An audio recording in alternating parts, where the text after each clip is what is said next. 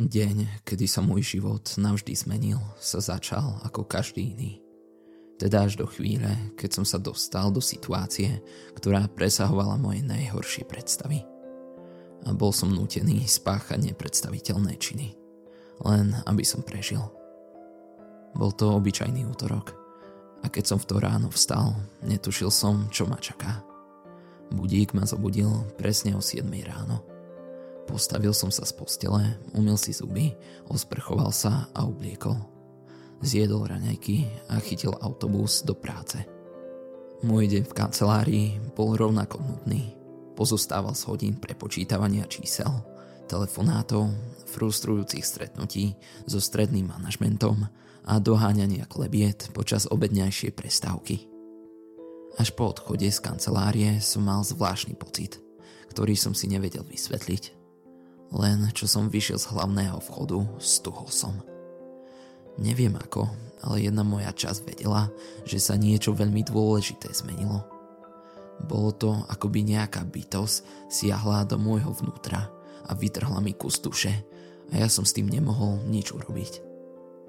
Cestou z práce sa mi stali dve príhody, ktoré sa neskôr stali dôležitými. Prvá bola, keď som cestou na autobusovú zastávku stretol na chodníku bezdomovca. Starší muž vyzeral ako uzimený, zabalený v ťažkých vrstvách, ktoré ho chránili pred chladom. Keď sa na mňa pozrel krvou podliatými očami. S nádejou zdvihol pohár a spýtal sa. Nemáte nejaké drobné, pane? Pocítil som ľútosť. Zastavil som sa, siahol do vrecka bundy a vytiahol hrst náhodných mincí, ktoré som nemotorne hodil do mužovej nádoby.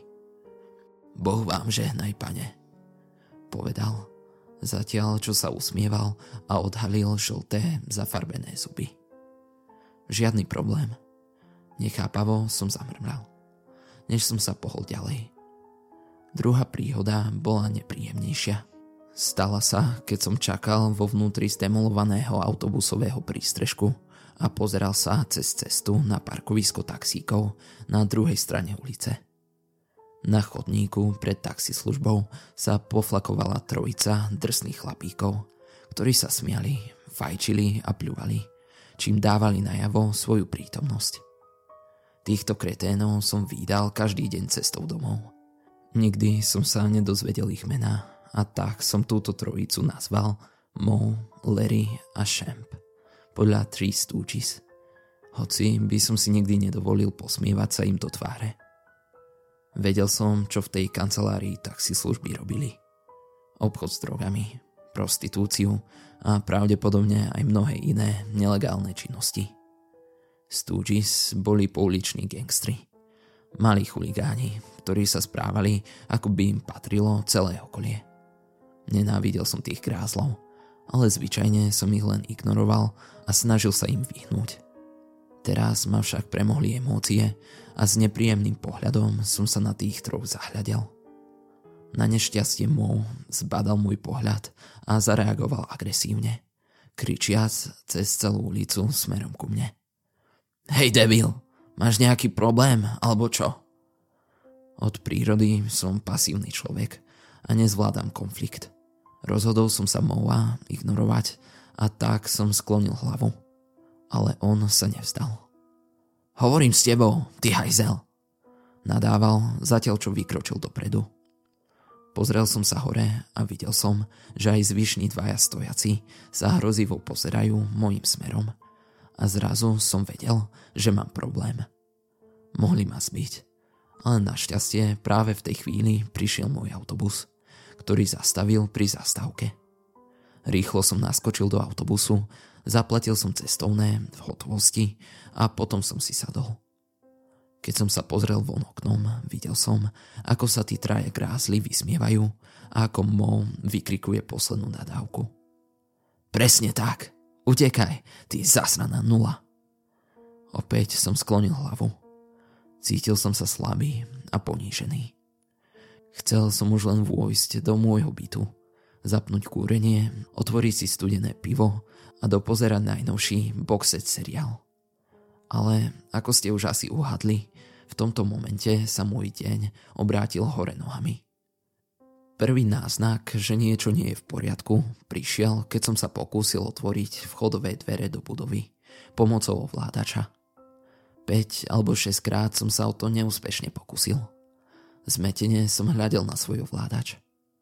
Našťastie o niekoľko minút prišiel jeden z mojich susedov a použil svoj vlastný, aby ma pustil dnu. Potom som sa dostal k vlastným vchodovým dverám a veci sa stali naozaj zvláštnymi. Môj ovládač opäť nefungoval. A tak som vytiahol svoj kľúč a pokúsil sa ho vložiť do zámku. Len aby som zistil, že nepasuje. Otupene som pozeral na číslo dverí, aby som si overil, že je to naozaj môj byt.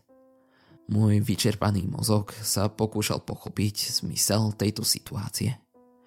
Najskôr som uvažoval, či ma môj prenajímateľ nevysťahoval a nevymenil zámky ale ja som mal zaplatené nájomné a nikdy predtým som s ním nemal žiadne problémy. Takže toto vysvetlenie nedávalo zmysel. Ešte stále som uvažoval o svojej situácii, keď som počul pohyb vo vnútri môjho bytu, ako niekto začal otvárať dvere. Držal dvere zaistené na západke, ale otvoril ich dostatočne na široko, aby som videl dovnútra. A keď som sa na neho pozrel, krv mi stuhla v žilách, pretože som zrazu stál tvárou v tvár sebe. Muž na druhej strane dverí bol môj dvojník.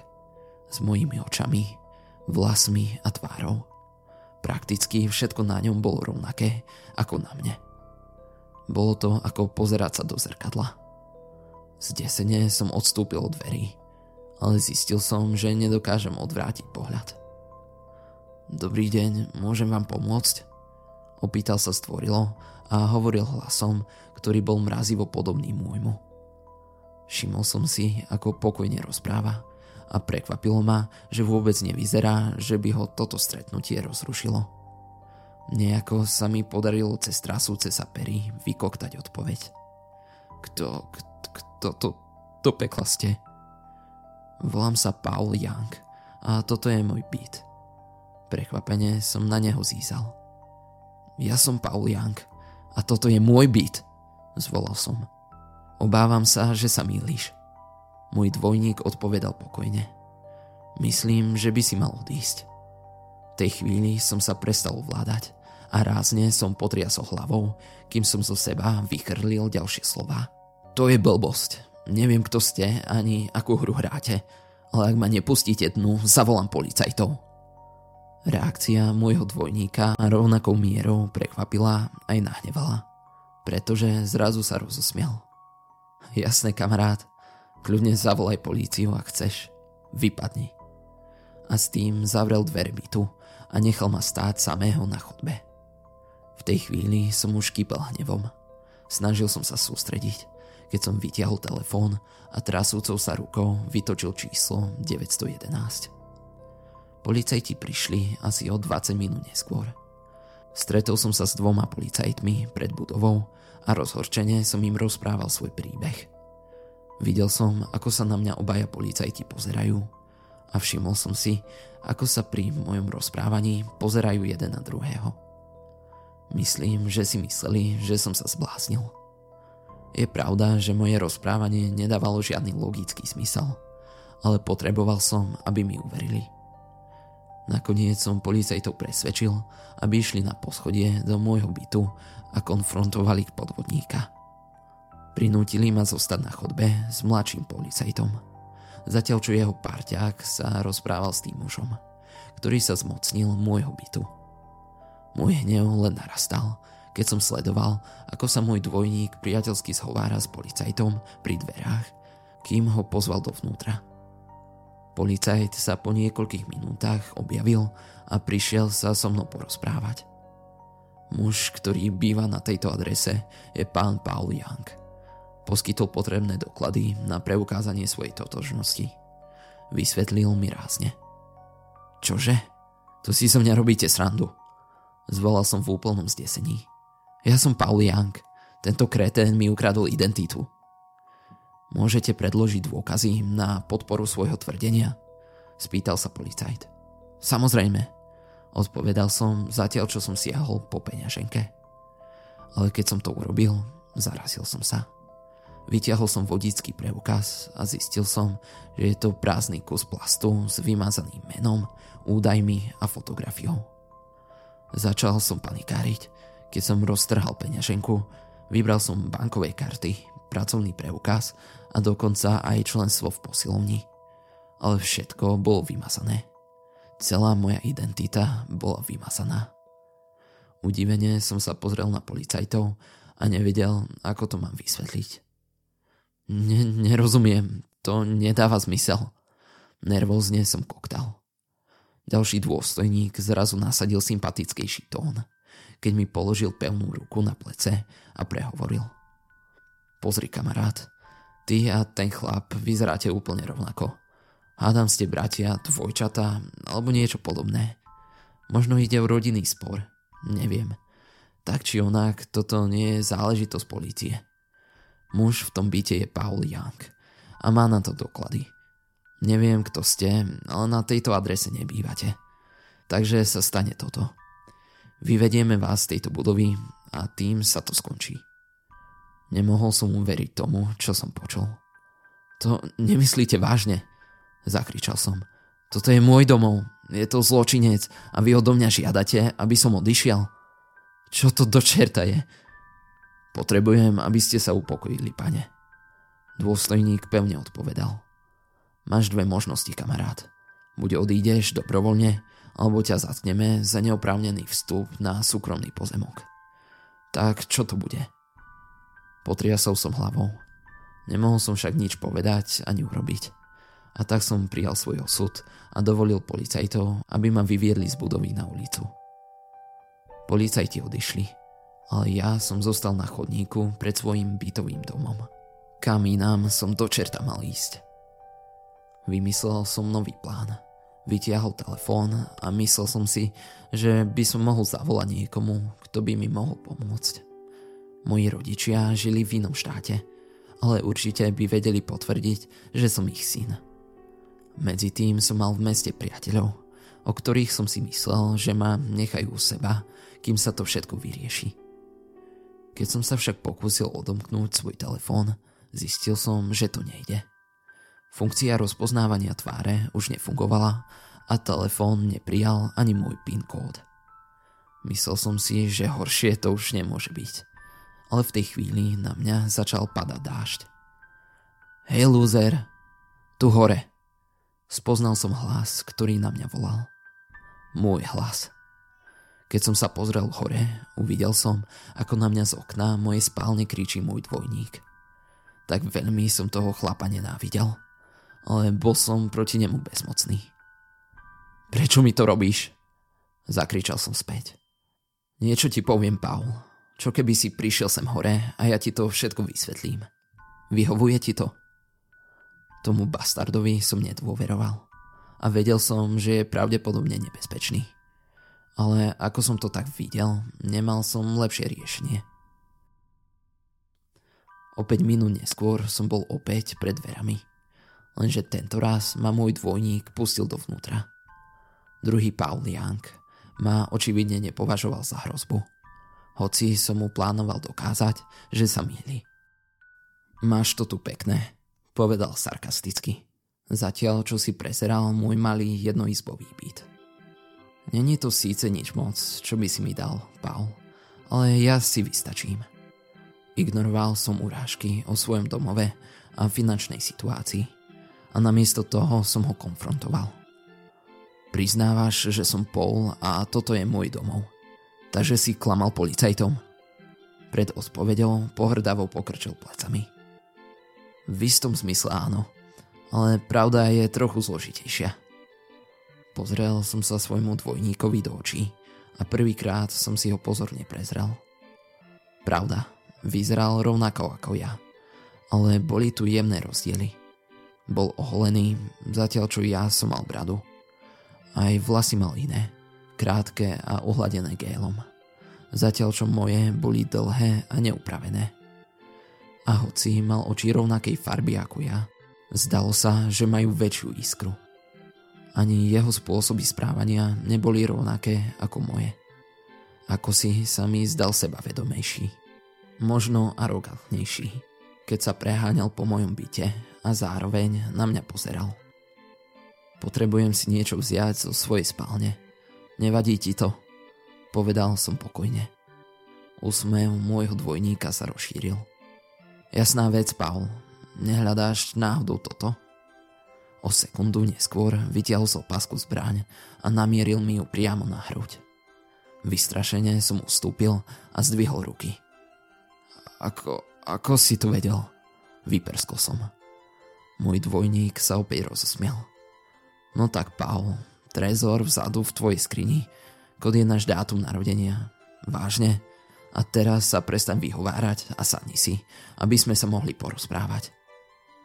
Priblížil sa k môjmu gauču a ja som poslúchol jeho príkaz. Sadol som si. Nie som veľký fanúšik zbraní, ale bývam v zlej štvrti, takže som si kúpil revolver kalibru 38 na seba obranu. Ale zbraň zostala nedotknutá v mojom trezore pretože som nikdy nemal dôvod ju použiť. Teraz však bola zbraň v rukách môjho dvojníka, ktorý ma držal ako rukojemníka v mojom vlastnom byte. Kľud kamarát, povedal s pokriveným úsmevom. Nemám v úmysle ťa zabiť, len robím opatrenia pre svoju vlastnú bezpečnosť. Sklonil zbraň, vďaka čomu som sa cítil o niečo pokojnejšie. Stále tomu nerozumiem. Kto si? Zvolal som. Druhý Paul otrávene prevrátil oči. Ty to nechápeš? Ja som ty. Alternatívna verzia Paula Younga z inej dimenzie, priateľ môj. Rázne som pokrutil hlavou a odmietal som uveriť tomu, čo som počul. Nie, toto nie je možné. To sa nemôže stať. Zamermal som. Ten druhý ja ešte raz pokrčil plecami, než odpovedal. Ver mi alebo never. Mne je to jedno, kamarát, povedal. Salboka som sa nadýchol a pozrel sa naň. Dobre, povedzme, že ti verím. Nervózne som odpovedal. Tak prečo si tu a čo do mňa chceš? Nechcem od teba nič, Paul. Som tu len preto, aby som ti odovzdal správu. Aby som, tak povediac, udržal reťazec v pohybe. Tvoj čas v tejto dimenzii sa skončil a ak chceš prežiť, budeš sa musieť riadiť mojimi pokynmi. Bol som veľmi vystrašený a mal som toľko otázok a tak som sa bez rozmýšľania opýtal. Čo myslíš tým, že môj čas sa skončil? Môj dvojník si nahlas vdychol a zdal sa, že stráca trpeslivosť. Počuj kamarát, ešte nedávno som bol na rovnakej strane ako ty. Bol som tam, staral som sa o svoje veci a žil som svoj najlepší život. Potom som jedného dňa prišiel domov a zistil, že v mojom dome býva niekto iný. A hádaj čo, vyzeral presne ako ja. Prekvapene som zdvihol obočie, skôr než mi odpovedalo to druhé ja. Áno, presne tak, Paul. Bol som presne v takej istej situácii ako ty a musel som dodržiavať pravidlá aby som prežil a dostal sa sem. Teraz je rad na tebe. Ale toto je môj domov. Sem patrím. Zopakoval som nahnevane. Už nie, odpovedal. Tvoje kľúče nefungujú. Tvoje doklady boli vymazané a do telefónu sa nedostaneš. Je to tak. Pokorne som pokýval hlavou. No, to je len začiatok a odteraz sa veci budú vyvíjať rýchlo. Z tohto sveta sa vymažú všetky dôkazy o tvojej existencii. V tej istej dimenzii nemôžu dlho existovať dvaja Pavlovia a Jangovia. Vieš? Na chvíľu sa odmlčal a tón jeho hlasu sa stal vážnejším, keď vyslovil ďalšie slova. Máš čas do polnoci, kamarát. Toto je tvoj koniec. Celý som sa klepal, keď som sa snažil toto všetko pochopiť. Čo sa stane o polnoci? To len tak zmiznem. Zamermlal som vystrašene. Na tomto svete prestaneš existovať. Potom odídeš na iné miesto. Nepoznám všetky podrobnosti, ale nahliadol som do toho, čo čaká nás, ktorí zlyháme vo svojej úlohe. A ver mi, kamarát, nie je to dobré. Stále som nemohol uveriť, že niečo z toho je skutočné. Ale musí predsa existovať cesta von. Ty si prežil, tak ja môžem tiež však. Prosil som. Jasné, potvrdil to prikývnutím. Pomôžem ti s rituálom, tak ako mi pomohol ten posledný. Ale ty musíš urobiť svoju časť, Paul. A to nebude ľahké. Kto nám to robí? A čo od nás do čerta chcú? Dožadoval som sa. Neviem to s istotou, môj dvojník odpovedal. A nevedel to ani ten predo mnou. Hádam sa tie informácie niekde stratili. Podľa mňa jedna z našich verzií uzavrela dohodu s nejakými nechutnými, démonickými bytostiami. A teraz za to všetci platíme. Čo sa týka toho, prečo to robia. Myslím si, že sa radi zahrávajú s nami, malými ľuďmi. Je to pre nich len hra. Oni určujú pravidlá a my ich musíme dodržiavať. Tak to jednoducho je. Zhlboka som sa nadýchol, kým som položil ďalšiu otázku. Dobre, tak čo mám robiť? Môj dvojník sklopil oči. Je to krvavý rituál, Paul. A je len jeden spôsob, ako vyhrať. Do polnoci si musíš vziať tri životy. Tri duše. To je ich cena. Neveriacky som zalapal po dýchu. Chceš, aby som zavražil troch nevinných ľudí? Znechutene som vykríkol. Druhé ja sa tváril podráždene. Zaťalo zuby, kým odpovedal. Nechcem, aby si to urobil. Len ti oznamujem pravidlá hry. Je na tebe, čo sa rozhodne s týmito informáciami urobiť. Čo sa týka nevinných, nuž, to je už na tebe. Pravidla nevravia, koho zabiješ. Nevieš si spomenúť na tých troch kreténov, ktorí si zaslúžia zomrieť? Samozrejme, že som mohol, ale neveril som, že by som bol schopný urobiť toto. Ja nie som vrah. Zamermal som a sklonil hlavu. Ani ja nie, odpovedal. Nie, kým som to neurobil. Bol by si prekvapený, čoho sme schopní. Napriek tomu ti nemôžem povedať, čo máš robiť, Paul. Je to tvoje rozhodnutie. Ale musíš ho urobiť rýchlo, priateľ môj. Čas beží. Opatrne položil revolver na stolík predo mnou a ja som dlho len hľadel na zbraň, keď mi pomaly dochádzalo, že môj starý život je navždy preč. O 30 minút neskôr som sedel v autobuse. Revolver som držal vo vrecku bundy a takmer nekontrolovateľne som sa triasol. Len som zvažoval, či to naozaj urobím. Môj dvojník mi všetko vysvetlil ešte pred odchodom. Výjdem do ulic a spácham trojnásobnú vraždu. Zatiaľ čo on zostane v mojom byte a pripraví sa na rituál. Čo by sa mohlo pokaziť? Hlave sa mi miešalo milión možností.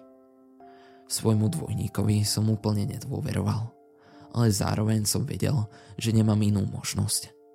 A ako si som vedel, že o mojej situácii neklame. Hlboko v mojej duši som cítil, ako sa mi vytráca. Cítil som, že do tohto sveta nepatrím. Už nie.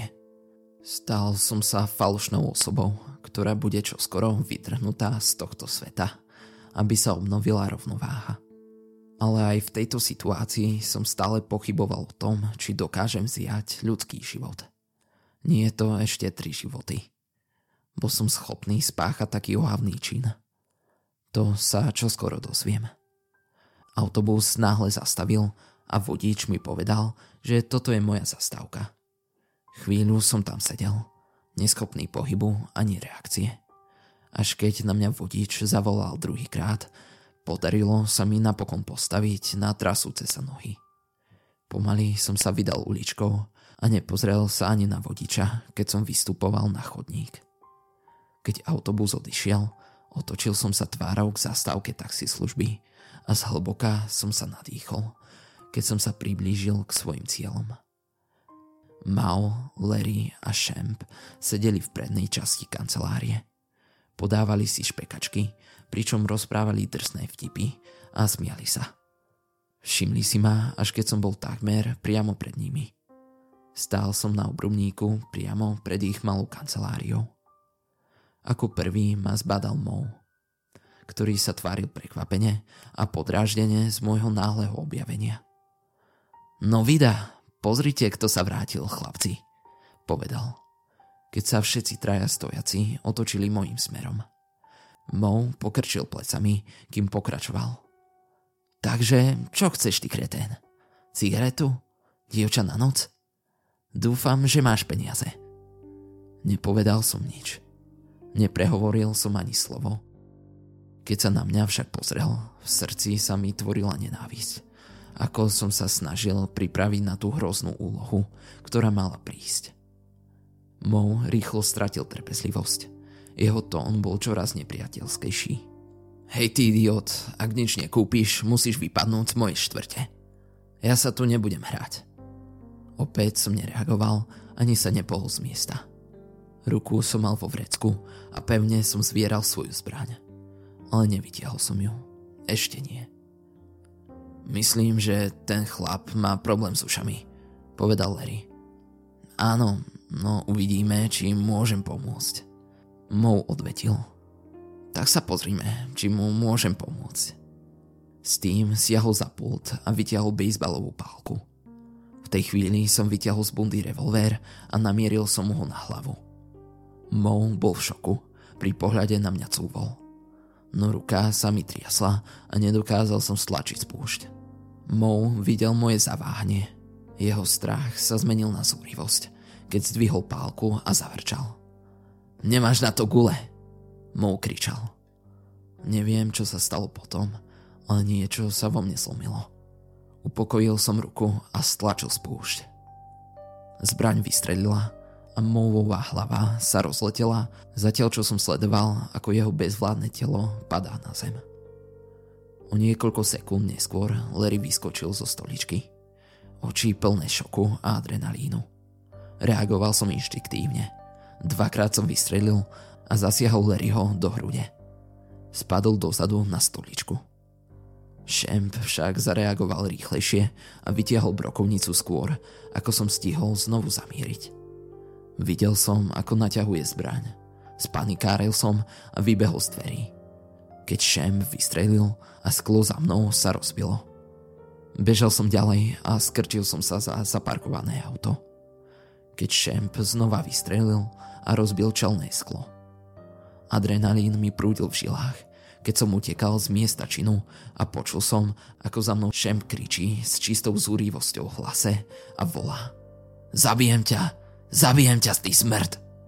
Šprintoval som 4 alebo 5 blokov a zastavil sa, až keď mi došiel dých. Zbrán som stále držal v ruke a celé telo sa mi triaslo.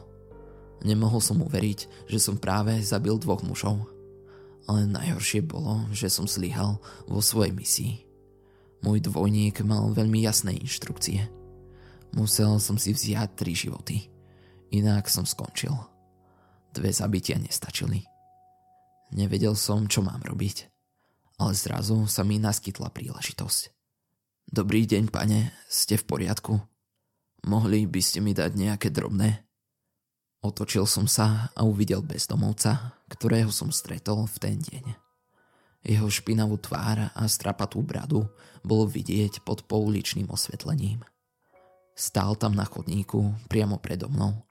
S očakávaním vystrel ruku a odhalil úsmev s popraskanými žltými zubami. Zrazu sa v mojom zmetenom mozgu sformoval plán. Plán taký hrozný, že sa mi ani nechcel veriť, že o ňom vôbec uvažujem. Zabíjať zločincov bola jedna vec, ale neškodného bezdomovca. Ale v tej chvíli ma poháňal strach. Strach z toho, čo ma čaká, ak svoju misiu nezvládnem. A tak som zdvihol zbraň, namieril na hlavu toho muža a zamrmlal. Je mi to tak ľúto. A potom som vystrelil a jediným stlačením spúšte som ukončil jeho život. Do bytu som sa vrátil pešo a snažil sa vyrovnať so zverstvom, ktoré som práve spáchal. Na ulici som počul húkanie policajných sirén. Pozorne som sledoval aj svoje hodinky a uvedomoval som si, že mi rýchlo ubúda čas. Nakoniec som vtrhol späť do svojho domu, zadýchčaný a spotený. Do polnoci zostávalo už len 10 minút a môj dvojník bol takmer rovnako zúrivý ako ja. Kde si do čerta bol? Zvolal. Je mi to ľúto. Odpovedal som medzi dýchom. Mal som nejaké problémy. To nevadí. Zabil si troch. Dožadoval sa. Áno. Slávnostne som potvrdil. Dobre, teraz sa pustíme do práce. Nemáme ani chvíľu času. S údivom som sledoval, ako ten druhý opatrne zapaľuje každú zo sviečok okolo mňa a začínal čítať zo svojej vlastnej kópie latinského zaklínadla, starostlivo recitujúc slova. Zatiaľ, čo ja som stal v kruhu a pozoroval som ho. Celý rituál sa mi zdal falošný a rozmýšľal som, či ten druhý ja nie je blázon. Ale zrazu som pocítil príval energie, keď sa zo sviečok zdvihla ohnivá stena a obklopila ma zo všetkých strán. Obával som sa, že ma kruh plameňov pohltí, ale čo skoro ustal a vytvoril svetelnú hrádzu, ktorá ma oddeľovala od zvyšku sveta. Môj dvojník pokračoval pozornom čítaní slov, aby dokončil rituál. Ale čo skoro ho prerušili. Z ulice predo mnou som počul húkanie sirén a potom dupot topánok schodieb priamo pred mojim bytom. Môj dvojník prestal čítať Oči sa mu rozšírili od strachu, keď na mňa intenzívne kričal. Ty si sem priviedol policajtov? Ty hlupák jeden. V okamihu zdvihol revolvér, ktorý som nechal ležať na stolíku a než začal strieľať, namieril mi priamo na hruď. Bum, bum. Vypálil dva výstrely z bezprostrednej blízkosti. Pozrel som sa na svoje telo, ale nevidel som žiadne rany a necítil som žiadnu bolesť. Usúdil som, že kruh, ktorý ma obklopoval, nejako zablokoval guľky. Môj dvojník stlačil spúšť tretíkrát, len aby zbráň vydala prázdne cvaknutie. Žiadne ďalšie náboje. O chvíľu neskôr sa rozrazili dvere a do mojej obývačky vtrhol čierno oblečený člen zásahovej jednotky. Druhý sa otočil práve vtedy, keď do miestnosti vtrhol prvý policajt. Môj dvojník stále držal v ruke revolver, keď kričal. Nie, počkaj! Veliteľ svod však nenechal nič na náhodu a zo svojej pušky vystrelil jediný náboj, ktorý druhému ja prerazil hruď a odhodil jeho telo dozadu. Môj dvojník sa zvalil na vzdialenú stenu a v poslednej chvíli sa na mňa pozrel. V očiach mal strach a bolesť. Pokúšal sa prehovoriť, ale jeho život vyhasol skôr, ako stihol vysloviť slovo. Onedlho do miestnosti vtrhli ďalší dvaja členovia svod a ďalší mierili puškami priamo na mňa. Ani hnúť! Ani hnúť! kričal ich veliteľ. Kľakni si na kolená a daj si ruky nad hlavu. Urobil som, ako mi prikázal a poslúchol som policajtov rozkaz. Veliteľ sa pohol dopredu v zjavnej snahe zatknúť ma. Ale keď narazil na stenu, ktorá ma obklopovala, jeho telo odhodilo dozadu a on sa zvalil do dverí. Policaj na zemi! Zvolal jeden z ostatných policajtov. Odvete ho! Začali strieľať. Vypumpovali množstvo nábojov zo svojich pušiek. Ale guľky opäť zablokoval kruh. Ja som bol chránený. Zatiaľ som bol v bezpečí ale netušil som, ako dlho táto nadprirodzená ochrana vydrží. Ten druhý ja očividne nedokončil rituál, kým zomrel. Nevedel som, čo mám robiť a takmer som sa asi zbláznil.